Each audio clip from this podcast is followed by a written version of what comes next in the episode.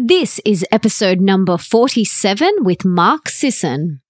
The Melissa Ambrosini Show. Welcome to the Melissa Ambrosini Show. I'm your host, Melissa, best-selling author of Mastering Your Mean Girl and Open Wide, and I'm here to remind you that love is sexy, healthy is liberating, and wealthy isn't a dirty word. Each week, I'll be getting up close and personal with thought leaders from around the globe to uncover the habits, the habits mindsets, mindset. tools, and rituals that they have used to become world-class so that you can create epic change in your own life and become the best version of yourself possible.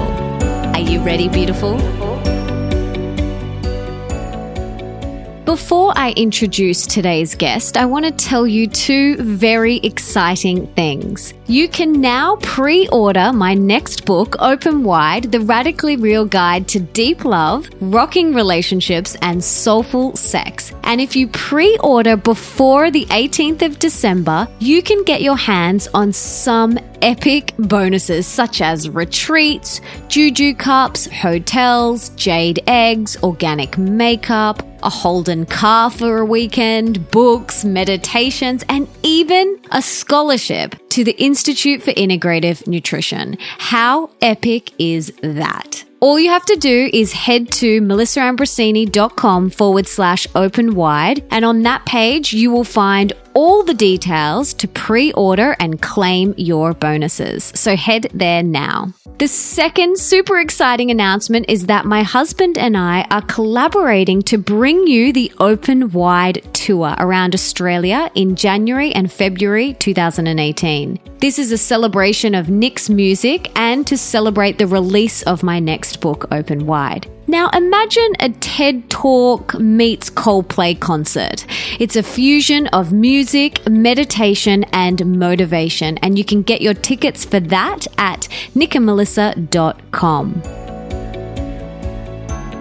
Mark is the best-selling author of The Primal Blueprint, a former world-class endurance athlete and one of the leading voices of the evolutionary health movement. His blog, Marks Daily Apple dot com, has paved the way for primal enthusiasts to challenge conventional wisdom's diet and exercise principles and take personal responsibility for their health and well-being. In today's episode, we chat about his journey from endurance athlete to where he is today, whether the keto diet is right for you, how to ditch carbohydrate dependency and become a fat-burning beast for good, how often is the ideal time you should spend in ketosis, how important bioindividuality is when it comes to your diet and health, how sleep affects your metabolic rate and ability to burn fat, why play is the key to happiness, how to eat from a place of love and not fear and why it's so important, how he deals with stress, what is forest bathing and why you want to do it every single day, plus so much more. And for everything that we mention in today's episode, you can check out, of course, in the show notes, and that is at melissaambrosini.com forward slash 47. I'm so excited for you guys to hear this epic episode with the one and only Mark Sisson.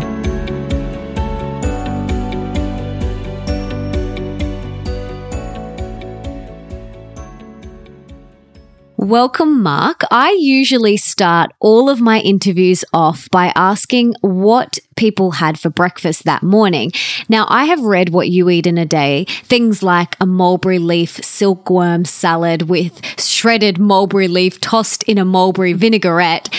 You know, sometimes you'll throw in a few molten worms for extra crunch. So I am very excited to hear what you had for breakfast this morning. I didn't have anything for breakfast this morning. I typically don't eat breakfast, and that's part of my deal. Uh, that's part of uh, my having experimented over the years with uh, energy and uh, performance as it relates to my diet and timing of the of day. And I found that when I get up in the morning, I have all the energy I need to get the day started. I jump out of bed, ready to roll. I do have a cup of coffee. Typically, it's with a little bit of heavy cream. Um, and that's it until probably one p.m. when I have my first meal. Mm, okay, this is really interesting, and I can't wait to dive more into that. But before we go there, you have created an empire. What you've created and built, the books, the programs, the products, the people's lives that you have changed, it's mind-blowing. But can you take us back and tell us how you got to where you are today? Like, how did this all unfold for you? Well, it's a pretty, a pretty circuitous route with lots of pivots and U-turns. Um, lots of closed doors, um, and some good luck thrown in there for sure. Um, you know, I started as an athlete. I was a endurance runner initially in the, in my teens, and then through college, and later uh, in my early twenties, I perfected, honed that uh, that skill, if you want to call it that. Uh, was uh, very much interested in finding ways that I could improve my own performance, and at the same time improve my longevity. Uh, and and increase my health. Uh, so I took on aerobic training as the main basis of that, because there was a lot of uh, information in the conventional wisdom of the day that aerobic training was the best way to assure that you were uh, a performance beast and it would live a long time. Uh, I started consuming lots of complex carbohydrates, like lots and lots of them, because I needed that amount of calories to fuel all the running that I was doing. And um, over the years, I became a very good runner, a competent runner. I finished fifth in the U S National Championships for the marathon in nineteen eighty. I went on to finish fourth at Ironman in Hawaii. Uh, so I sort of, you know, maxed out my performance capacity, but I also was starting to fall apart on the inside. I was starting to get all sorts of maladies, uh, whether it was joint-related from uh, overuse and training too hard, or uh, tendons uh, having become inflamed, again from overuse, but partially also from the diet that I had chosen to uh, take on. Uh, I started to have gastrointestinal problems at a very early age that lingered with me into my forties. Uh, had, um, you know, all sorts of, of other uh, maladies. I'm going to say I had uh, arthritis uh, in my fingertips in my forties. I had gastroesophageal reflux disease. They call it heartburn now. Um, And all these things were like, wait a minute, I'm I'm I'm doing all this to be healthy. I'm doing all this to live a longer life, and yet I, I feel like I'm I'm literally killing myself. What is going on here? And um, I had to retire from competition because of my injuries. I couldn't train at that elite level anymore. So I kind of took a step back and thought, well, what's you know how how can I be that strong, lean, fit, happy, healthy, productive human being I want to be without all of this sacrifice, without all of this pain and suffering. Uh, and that's how I kind of dedicated the next thirty plus years of my life to figuring out ways in which we can turn on some of these genetic switches that we have that build us and rebuild us and recreate us and renew us uh, on a daily basis, based on some of the lifestyle choices we make, the foods that we eat, the types of exercise we choose to do, the amount of sun exposure we get, the amount of sleep we get. You know, all these things have an effect on our genes, and and how our genes Um, create proteins that, again, that go on to rebuild and repair us. So that's become kind of the main impetus for the work that I've done, which has manifested itself in my blog, in Mark's Daily Apple, uh, and in my books, uh, the most um, popular, which is The Primal Blueprint. And to this day, um, my research continues to look at uh, these, un- uncovering these hidden genetic switches that we all have. Mm, what an amazing journey. I've had, you know, a lot of people who have got similar beliefs to you. We've had Doctor Joe McCullough, Dave Asprey, Nora Gagaudis, Terry Walls, um, and have all kind of focused uh, very similar on that ketogenic diet, which you have. And they also talk about, you know, sun exposure and sleep as well. But I'm curious to hear your thoughts around this ketogenic approach. For some people, is it the best option? Now, the reason I'm asking is because for my husband, it really did mess with his hormones, and he started having oxalate issues and liver congestion. And this is someone who is, you know, a biohacker and who tracks and does everything so well. But for others, it's life-changing. So what are your thoughts on this? Well, so my most recent book is called The Keto Reset Diet: Reboot Your Metabolism in twenty-one days and Burn Fat Forever. So I'm really big on keto at the moment. Uh, and I, you know, I, I sort of established my credibility in this field with the Primal Blueprint, which is a version of the Paleo diet, which is sort of, of necessity, a relatively low carbohydrate diet. So I've been low carb for fifteen years. For me, um, and by the way, I was it, my energy levels were fine. My muscle mass was great. Um, my body fat was low. Uh, my cognition was spot on. My sleep was good. So I really didn't have a reason to shift uh, into uh, anything other than what I was doing, which was kind of a, just a great clean food, real food, low carb diet. But uh, as you probably gathered from my opening statement here, I'm I'm a, I'm a seeker of performance. I want to look to find out what the next level of performance is. Is there something else available to me out there that I haven't looked at yet? Uh, and so I explored this world of keto, and lo and behold, uh, after two months in deep ketosis, I started to see an improvement in muscle mass and a decrease in body fat, uh, increase in energy. Um, I found I could I needed a little bit less sleep at night. So I thought, well, you know, if all these these sort of uh, benefits are available to me, and I already thought I was doing pretty well, imagine how these benefits might really change someone's life who. who needed to access more energy and needed to build muscle or needed to learn to to, to burn off more body fat. Uh, and that prompted my my long-term exploration into keto. And I, I'm a big fan of keto and the keto diet, and I'm a big fan of...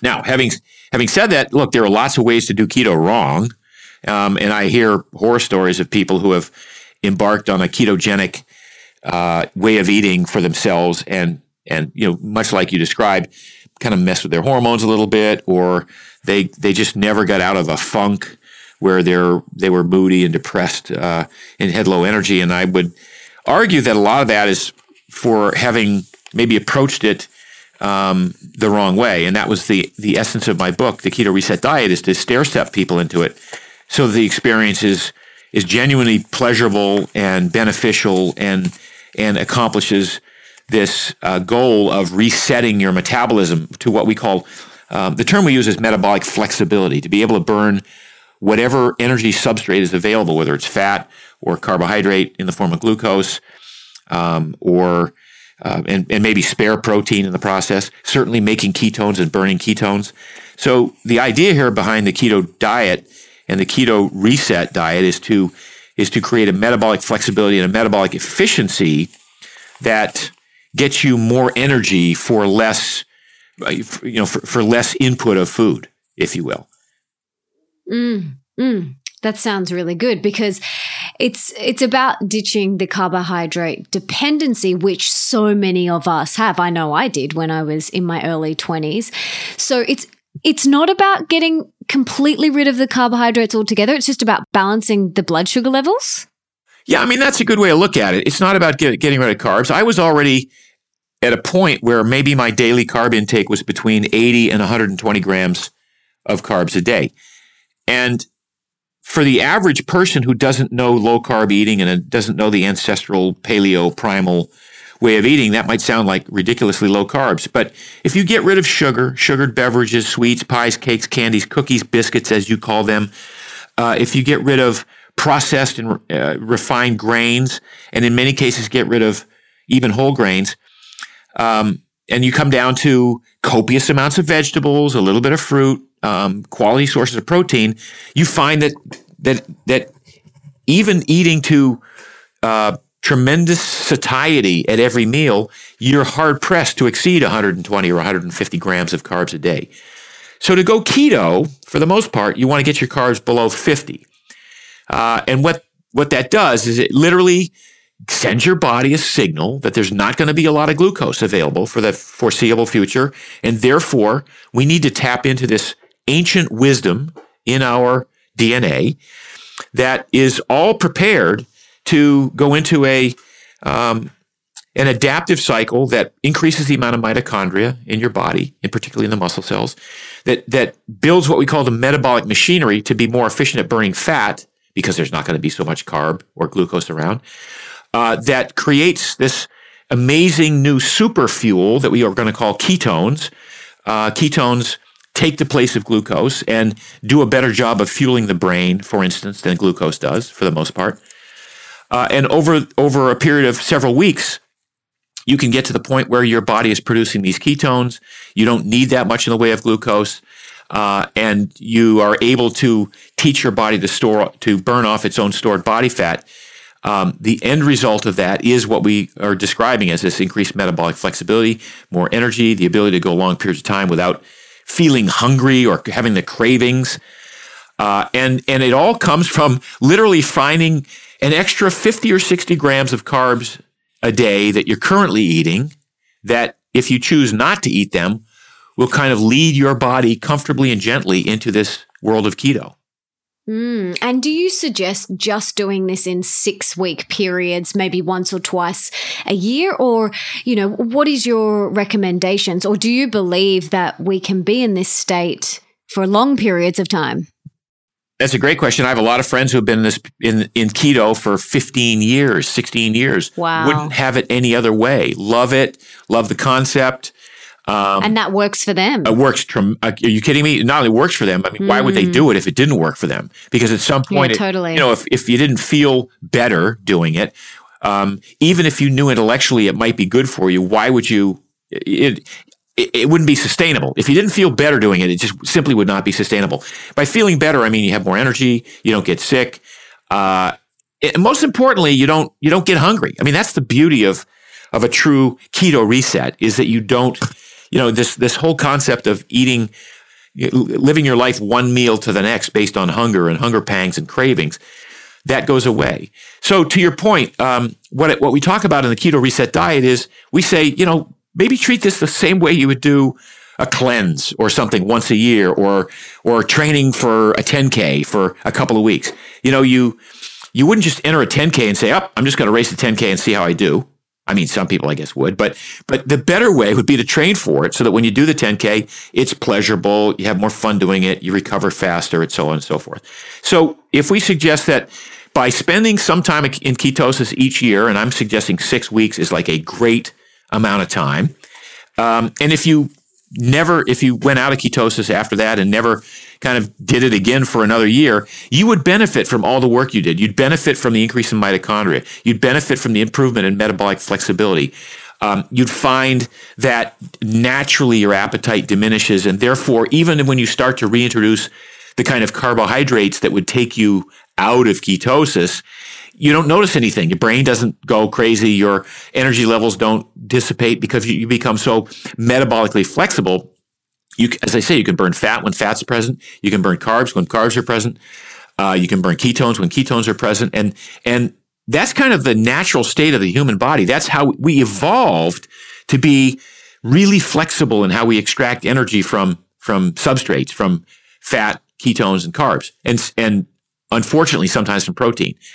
Um, we don't want to be, be be extracting that much energy from protein, because protein is supposed to be there for structural components, for enzyme manufacture, and things like that.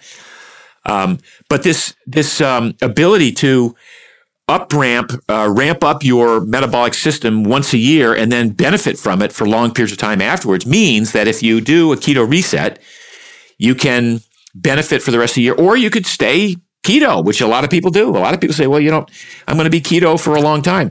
I did two months of keto um, the beginning of the year. And then, uh, you know, I went out, I actually went to um, Greece uh, for a vacation. And there was no way I wasn't going to eat baklava when I was in Greece.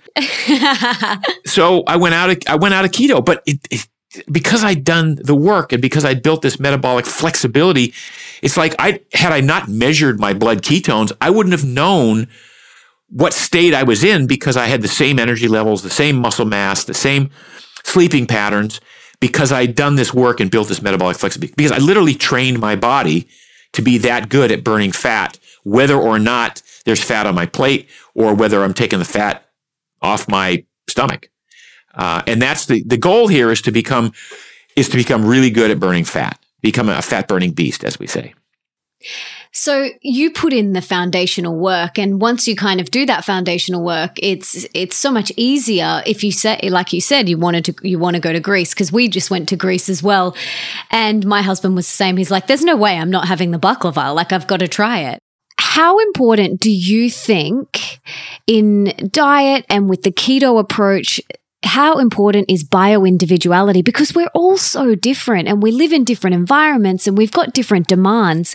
So how do you kind of approach each individual person with your twenty-one day reset? Well, so that's a good point. And this term bio-individuality, which I think Joshua Rosenthal and his group over at I I N probably has done more to promote.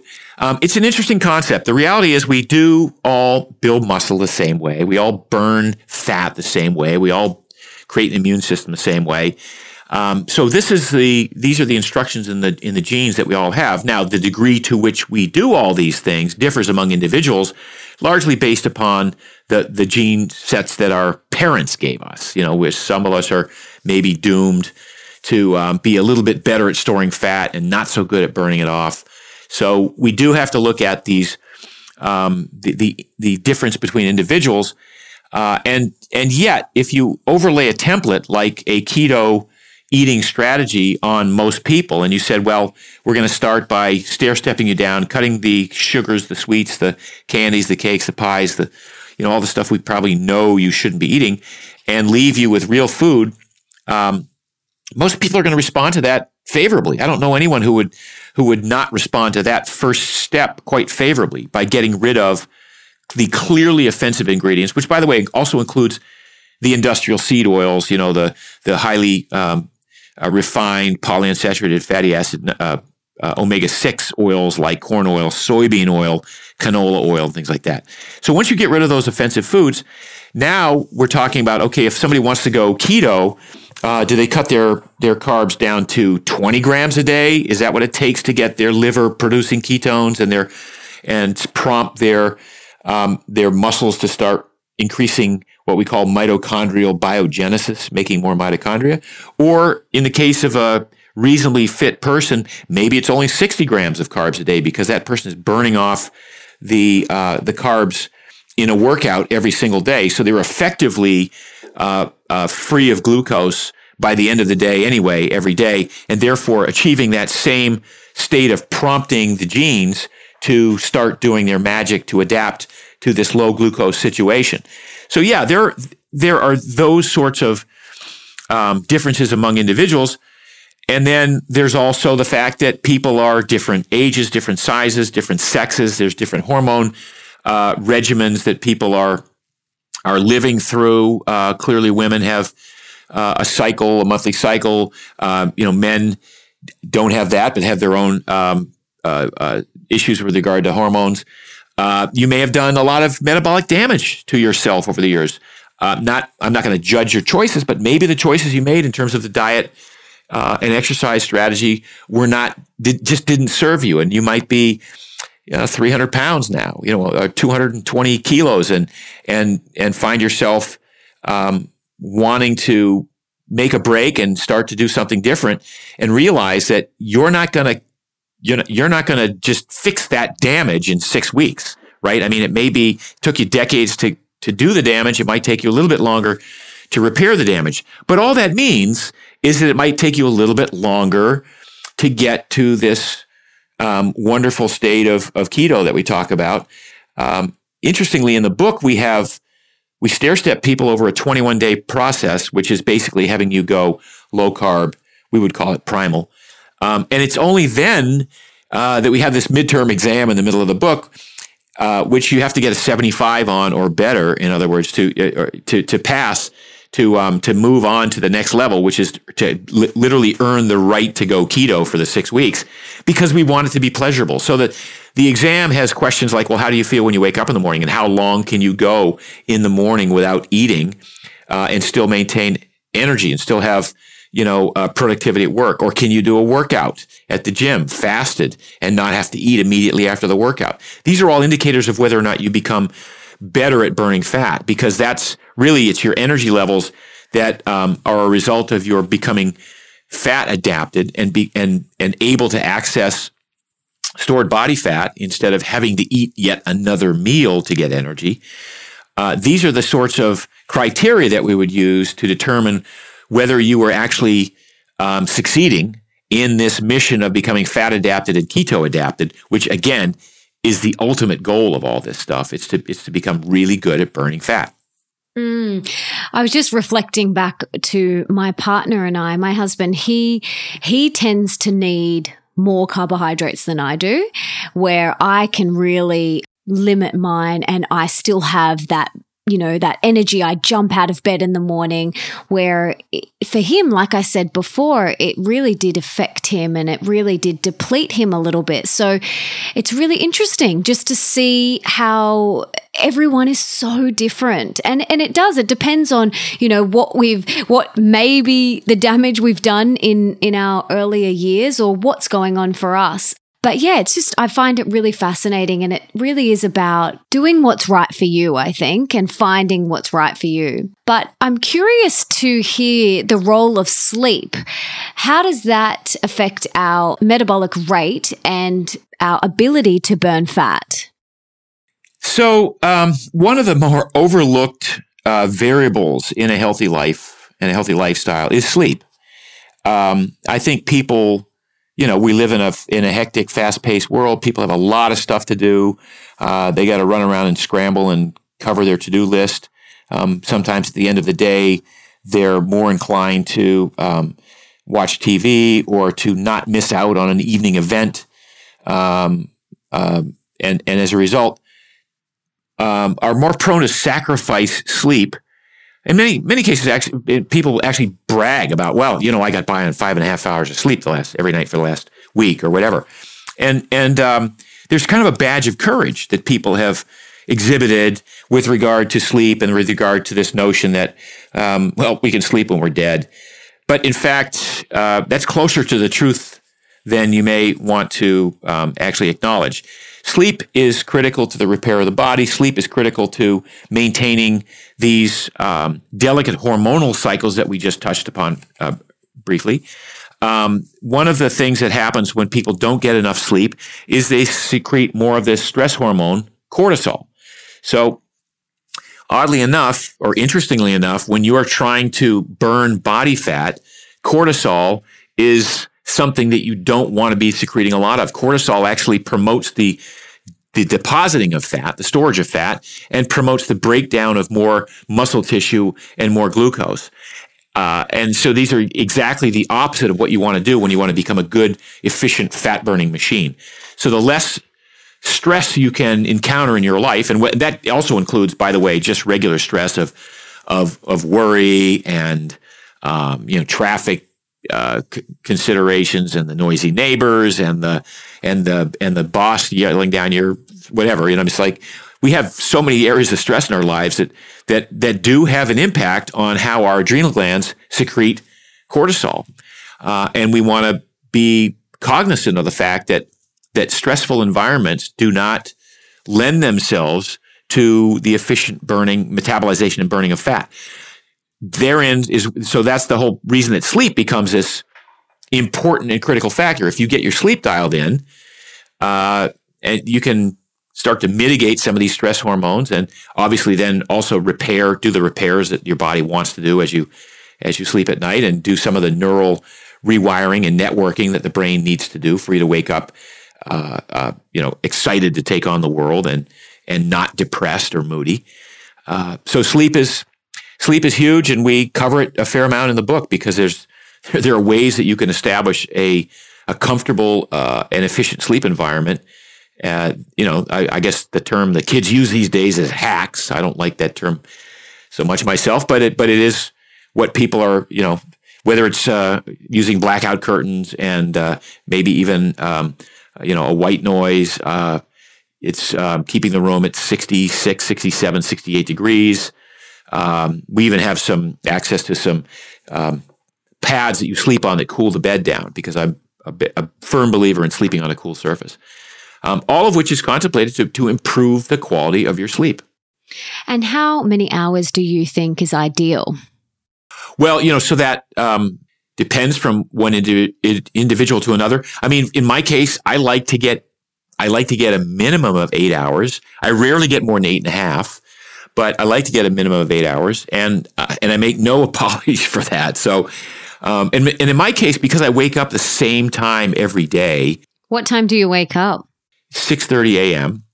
So it what it means is I have to go to bed you know, at a relatively um, uh, comfortable hour to get those minimum eight hours. So I try to go to bed like ten thirty, um, and that gets me my eight hours. Um, sometimes I, I rarely go to bed past eleven, and sometimes I go to bed at ten. Uh, and and but the I guess the point I'm trying to make is if I have some event where I'm staying up till like midnight or twelve thirty or one thirty or God forbid two o'clock, I still wake up at six thirty. So there's I, I can't make up for it on the back end by oversleeping for some reason. That's just my my wiring. But that's another element of quality sleep is is having regular sleep times, regular sleep intervals, um, which is one of the reasons that we get so messed up if we travel across time zones. You know, one of the first things that gets negatively impacted is our sleep cycle. Mm. Now, you have a lot of success stories on your website, and they're, they're so amazing reading them.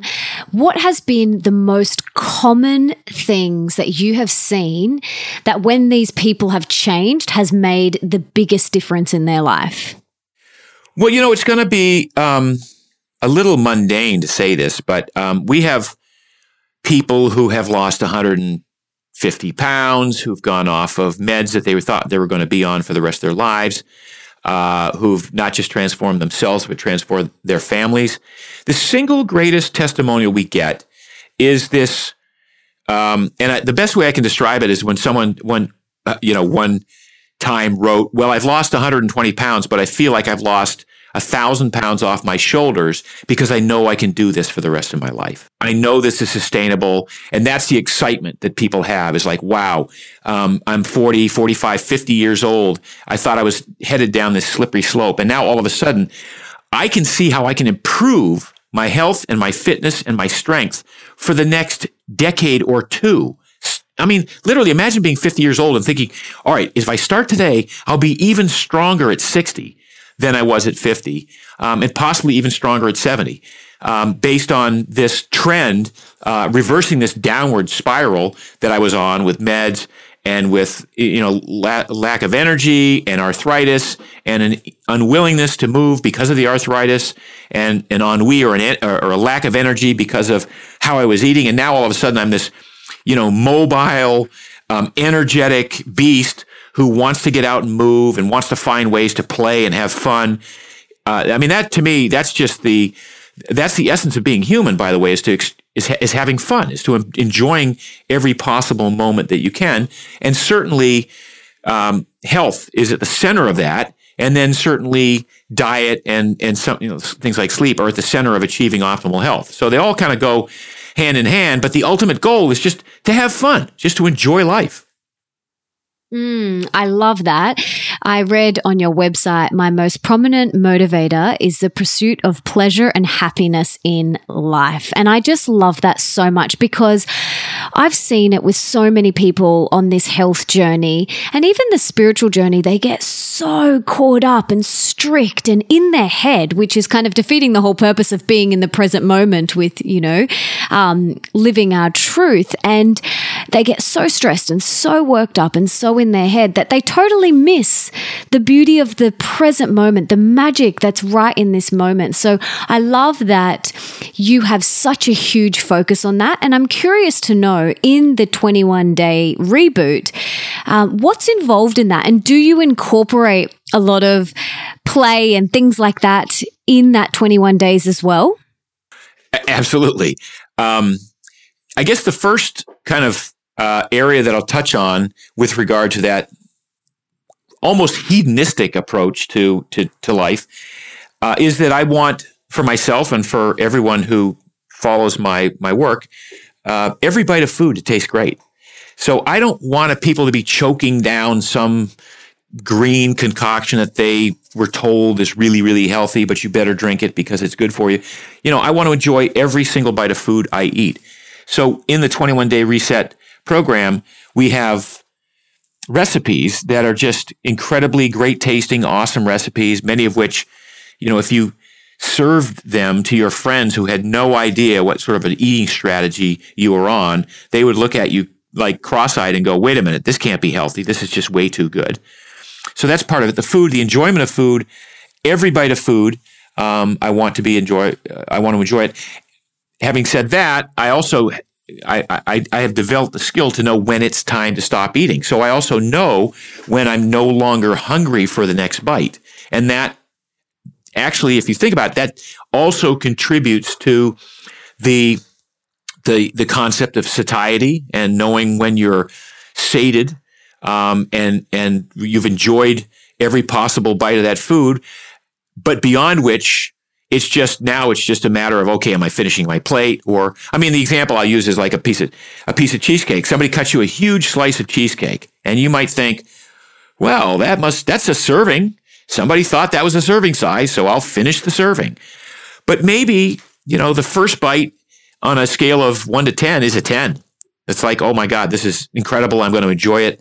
I'm going to savor this. Maybe the second bite, yeah, it's an eight, you know, it's like, okay, I got the first bite. That was, but now the second bite, yes, yeah, still really good. By the time you get to the third or fourth bite, the, the incremental pleasure that's being contributed by that particular piece of, in this case, cheesecake, it could be any, any type of food. You go, well, okay, now I've got the experience. I got the sweetness. I got the, the beautiful richness of it. Now every bite I take beyond here is like, okay, I'm just, what, am I just trying to finish the plate? Am I just trying to fill myself up to where I'm, I feel, you know, overly full? Uh, so that's part of this ability to identify pleasurable experiences and, and as much as take them on from a, a hedonistic starting point to also not be the glutton where the, the amount of pleasure is then diminished so much and completely lost as a result. Does that make, does that make sense? Yeah, absolutely. And I feel like as well with me, you know, if I go to Greece and I want to eat the baklava, if I can do it from a place of love and enjoyment and pure happiness, then I feel like it's going to... It's going to be okay. You know, like I, I, those times where I eat it and I think I shouldn't be eating it and I feel guilty and then I'm beating myself up. They're the times where I may as well not eat it because, you know, the stress is going to be far more detrimental than just eating the baklava or the chocolate brownie and really enjoying every single mouthful. So for me, when, you know, when I have those things, I really make it a pleasurable experience and I'm present with it and I'm so like, taking tasting every mouthful and I'm so grateful and I'm talking about the textures and the flavors. How important do you think it is? I call this concept eating from a place of love or eating from a place of fear. How important do you think that is when we are on this health path? It's interesting that you bring that up because that's that's huge. I mean, the relationship that we have with food uh, for so many people has been this love-hate relationship. Um I, you know, I, I have been on record as saying I think everybody has an unhealthy relationship with food at some point or at some time in their life. And even, even if it's a burly, you know, big football playing guy who doesn't care what he eats, but then overeats too much and then goes, oh, I wish I hadn't had that. Um, but the, the idea that um, that we eat from a from an intuitive perspective, first of all, and that's one of my goals is to teach people enough about food that you make your decisions intuitively. You don't have to stop and go, oh, what would Melissa say about this choice? Or, oh, what would Mark say about this choice? But you actually, you just intuitively say, oh, that fits my plan for right now, and I am going to eat that and enjoy it, and I'm going to savor every bite, and I'm going to, you know, again, as you said, savor the mouthfeel, the texture, um, all the nuances of it. Um, and even if it's something that maybe isn't on my list of approved, you know, items to eat on a daily basis, I will do so with no guilt, with no afterthought, with no beating myself up, because I know that I made this choice right now. I made this choice willingly. I, I understand the ramifications, but you know, here I am. I'm in Greece. It's baklava. I'm going to have it. I'm going to, I'm going to love it. And I'm not going to give it a second thought. And then tomorrow, you know, I'll wake up and I'll have the full fat yogurt and a you know piece of melon and whatever and be on my merry way. But I one hundred percent agree that that that food is a an amazing, pleasurable experience that ought not to be denied. And and um, you know, certainly, I'm not suggesting that people eat cinnamon buns every day. Uh, you know, that's, that's very pleasurable, but maybe in the long run, that's not going to serve you in your fat burning, keto, weight loss goals. Um, but I do think that there's a there's a, a great place that we arrive at where some of the choices we make um, are based entirely on on our list of things that we're going to approve and, and have. And a couple of things are going to be, you know, once in a while, it's just fine to have them. Um, and they don't make us a bad person because we had them, and they don't make us, we don't lose our keto card or our health card because we, we had a, you know, piece of cake or a piece of pie or, or a piece of whatever. I mean, it's, you know, it's, it's really important that we enjoy every bite of food we have. Mm, I am so glad you said that, because for me, it wasn't like that. You know, in my early twenties, I had disordered eating, and there was just so much stress and fear and anxiety and overwhelm around food. And it's so nice to finally arrive at a place where I am eating to love and nourish my beautiful temple. And if I do eat something, I just do it with such pure love and joy now. And it's such a relief to finally be at that place, you know? Absolutely. And just to, to sort of take the concept a little bit further, um, one of the things that happens as a result of uh, becoming good at burning fat and, and making ketones is that because you can go long periods of time without eating, because you can go not just hours, but skip meals or even go days. And I'm not suggesting people do this, but I'm just I'm saying that you can do it. You've built this This system that is able to extract energy from your own stored body fat, that's able to make a substitute for glucose or a substitute for carbohydrate from your own stored body fat and fuel your body and keep you going. Um, it it literally gives you even a greater appreciation for food when you do, do choose to eat food. So I'm suggesting that this keto reset, one of the benefits is is a even greater appreciation of the taste and the sensation, the feel and the and the smell and everything that, that is associated with food. I have to make a quick comment about something that's going on in Silicon Valley these days, which I just find totally antithetical to life in general, and that is this idea that people are making these complete meal replacements. Uh, so you put, you know, you add whatever water or something to a, a bottle, and, and it and and it's a bunch of powder that has all the macronutrients. It's got fat, protein, carbohydrate, vitamins, minerals, phytonutrients, and all this stuff. And um, and the concept is, we do this. We made this product because we think people don't like to eat. People don't like to waste time, you know, eating when they could be getting back to programming and coding on their computers. And so we made this. We solved the problem of of uh, humans not liking, liking to eat. And I'm like, wait a minute. More than ever, humans like to eat. And more than ever, we ought to be enjoying that um, amazing uh, experience that food provides to us, not bypassing the, the taste buds and, the, and all the sensory receptors to slam down five hundred calories of something so we can get back to programming. It just it just boggles my mind that there's even a market for that, but there is. Mm, it's so interesting, isn't it? Yeah, I, I think it's such a beautiful thing to sit and enjoy, and especially share beautiful food with your loved ones. I just it brings me so much joy. Yeah, and the preparation of the food too. Let's not, you know, there's a whole new Um, movement around preparing food. I mean, we've got a couple of um, startup companies in this country that are worth billions of dollars that are basically based on sending food ingredients out to your house, and then you prepare them on your stove and obviously enjoy the fruits of your labor shortly thereafter. So there is that acknowledgement that, that you know, food is a significant and major part of our life, and we ought not to be just bypassing that to theoretically just become more productive at work. Mm, yeah, I absolutely agree. So I'd love to shift gears a little bit and focus the attention on you. And I would love to hear, what is something that's bringing you the most joy in your life right now? A lot of things, I guess. But but my two children, uh, my daughter Devin is twenty-six, my son Kyle is twenty-three. Um, I actually just published Devin's book, which is called Kitchen Intuition. It's a brilliant book. I'm surprised no one ever came up with that name for a cookbook before. Yeah, that's amazing. We'll link to it in the show notes. But really, the, the two of them have spent the last year build, building a restaurant in Culver City.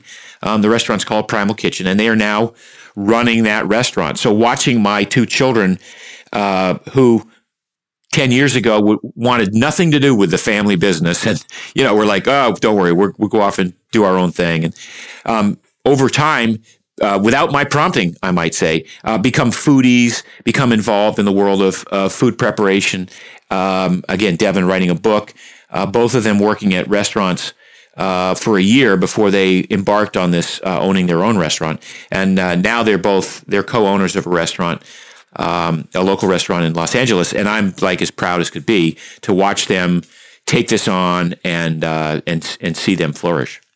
Next time I'm in L A, I'll have to come and eat at that restaurant because I was looking at the menu before we got on our call today and it looks delicious.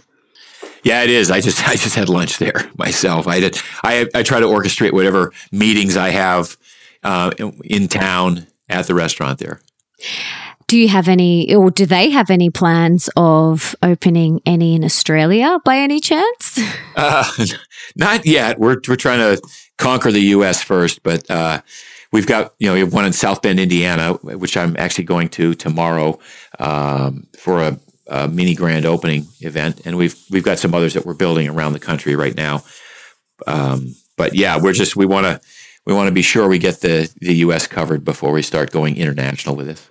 Well, I can't wait. So please let me know as soon as you do, because I will be there on the first day. Don't you worry about that. Okay. All right. So what is one thing that you are working on or would like to improve within yourself at the moment? Um, it's kind of a broken record for me. Um, it's been, been this way for a long time, but I just, I don't handle stress as well as I'd like to. Um, and it, it's... And it's, uh, Melissa, it's stressful knowing that I don't handle stress well. It's one of those um, kind of positive feedback systems where um, I write about how devastating stress is, and then, and then I bring on a lot in my life. And I, you know, I, I recognize obviously that much of it is in the brain and much of it is in the just our thought process. And I'm always working on that. Um, and I, I don't want to make too big a deal of it because I do have my breaks. I'll go out on my stand-up paddleboard, and I'll have the most amazing meditative hour and a half, you know, I could possibly imagine. But I'm, it's just something that I'm I'm continuously kind of working on. It's like I recognize that's one of those areas. We we call it a type A personality in the U S here, and I've always had that. And that's uh, I would suggest that that's part of the reason that I've been successful is because of my type A uh, attitude and behavior. On the other hand, um, it manifests itself in a little bit of uh, extra stress and a little bit of Uh, loss of sleep, shall we say? So yeah, that's that's my that's if I like if I could turn on a, a, a magic switch right now and and fix something in my life, that would be it. What are you doing to work on it? Are you making sure you consciously get out on your stand-up paddleboard more, or are you meditating more? What are some of the things that you're doing to really support yourself with those stressful times? So I try to do a gratitude exercise every morning, uh, make a cup of coffee, go out in my backyard, kind of just uh, take in the, the breeze or the sunrise or um, the water or whatever, you know, happens to, to be in my field of vision, um, and just kind of take a five minutes and just give appreciation for what uh, I do have in my life and what I've done to get myself this far. Um, I do get out on the board once or twice a week. Um, I try to hike once in a while, and typically when I hike, I hike alone. Uh, that's another kind of meditative exercise for me. Uh, and other than that, um, I'm I, I try to find quiet times, and I, I don't call it meditating, but just to clear my brain, just to be open to, um, for lack of a better word, open to the universal mind, to the to the um, collective conscious. Uh, just as a, almost as an exercise in, it's kind of a quasi form of meditating, and a friend of mine's been promoting this, this concept for a while. So I, I try to access that state, um, at least once a day. Yeah, beautiful. And I'm sure you live right near the ocean, so you can get out into nature, because I feel like getting into nature is one of the best de-stressors there is. Absolutely. I mean, and we, I've written about it a lot over the years on Mark's Daily Apple, this, this um, idea of forest bathing, which is actually big in Japan right now.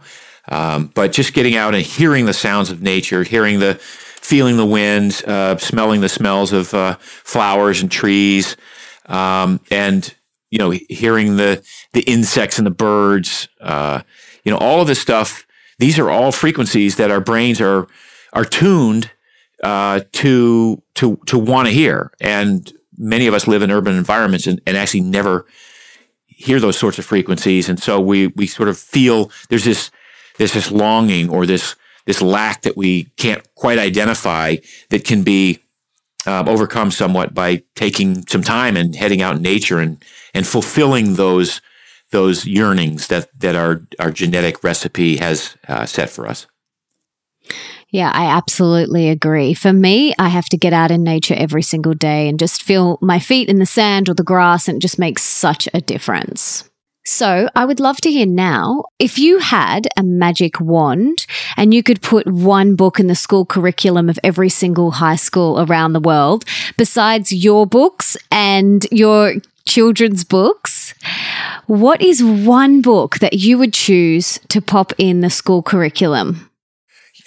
Wow, that's a good question. I haven't, I've never, uh, I haven't given that much thought. I mean, um, it's a, it's a heavy tome, but it would probably be Atlas Shrugged. Mm, okay, I haven't read it. So Ayn Rand is an author. Um, it's the basis of a lot of uh, of um, freedom of thought and uh, you know, the individual spirit uh, in the U S So it's kind of a um, Well, it's a, a novel. It's based on um, her ideas as a philosopher. So anyway, little esoteric, li- little out there for maybe your crowd, but highly recommend uh, every every high school student read it. Oh no, this this my tribe is very open to the esoteric. They're very, very into it. So I'm sure they will dive into that one as soon as they get their hands on it.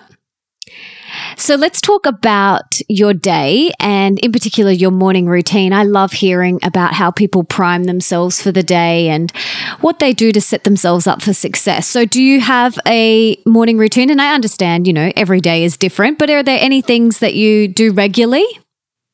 Well, yeah, I mean, I try to keep as much of a routine as possible. Um, I get up, as I say, I get up at six thirty. Um, I make a robust cup of coffee.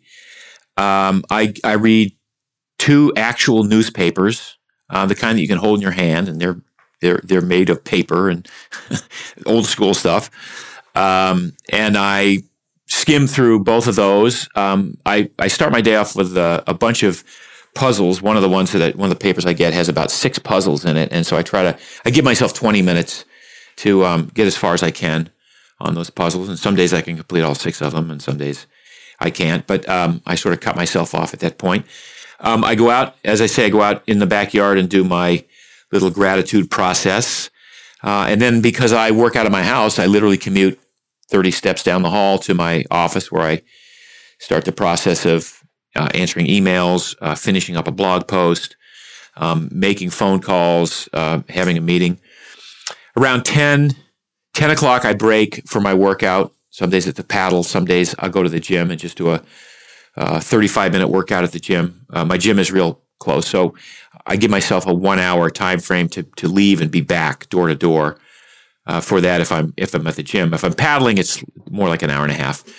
Um, but I try to get that workout in uh, every day, so that's part of my routine. And I I don't like the concept of giving that up. Um, when I travel, I don't I don't work out. I, I use the times when I travel to to be okay with not working out and to get other stuff done and to and to be more Um, focused on, on on achieving what I need to achieve with the trip rather than getting the workout in. Um, back to work at, you know, eleven at whatever time and and uh, go for a couple of hours until I have a, a break at lunch. I don't take a long lunch.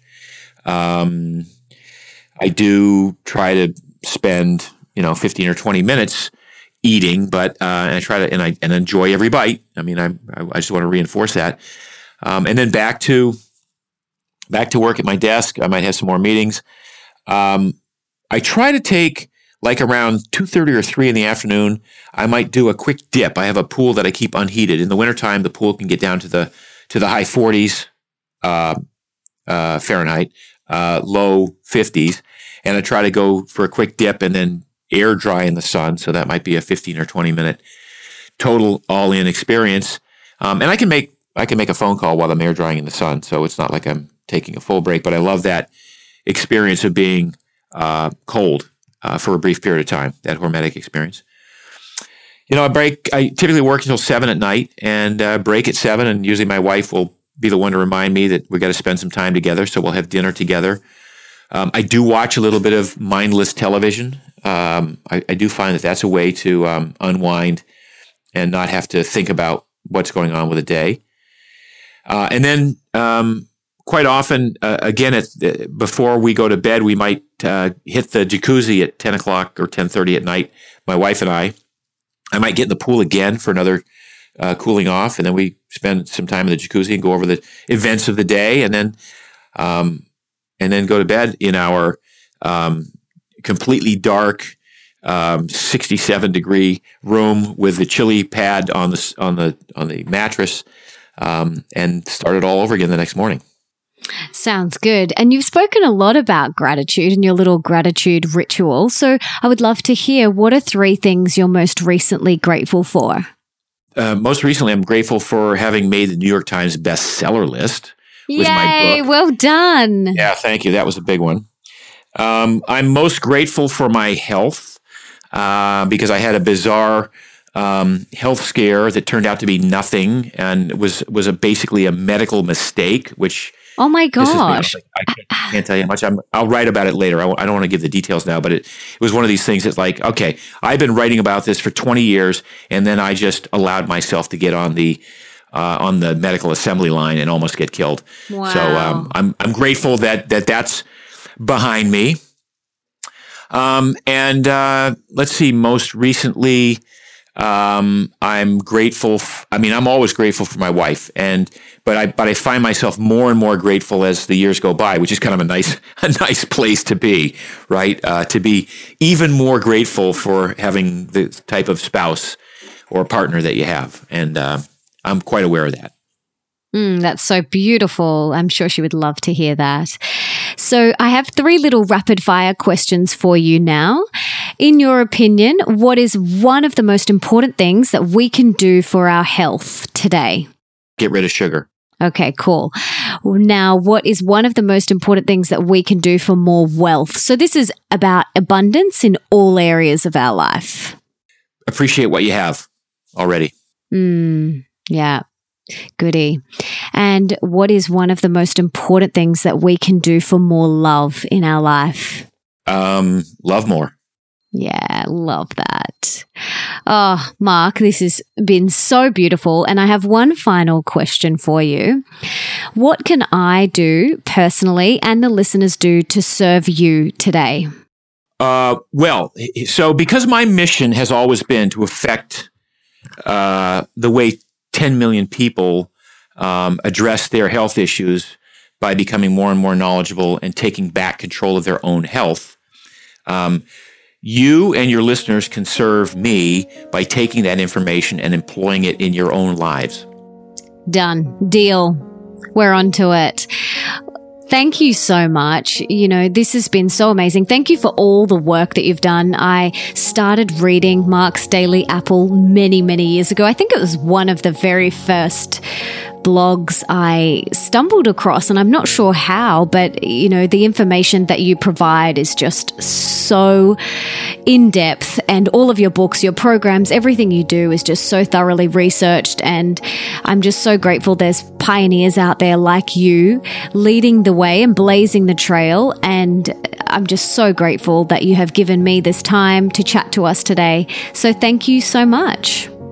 Oh, it's been my pleasure, and thank you for having me on the show. And you keep doing what you're doing, because obviously you're having a great impact in the world as well. And I'm I, I am grateful that there are there are people like you who are um, as as witty and well connected as you to dispel the the myths and to disperse this information.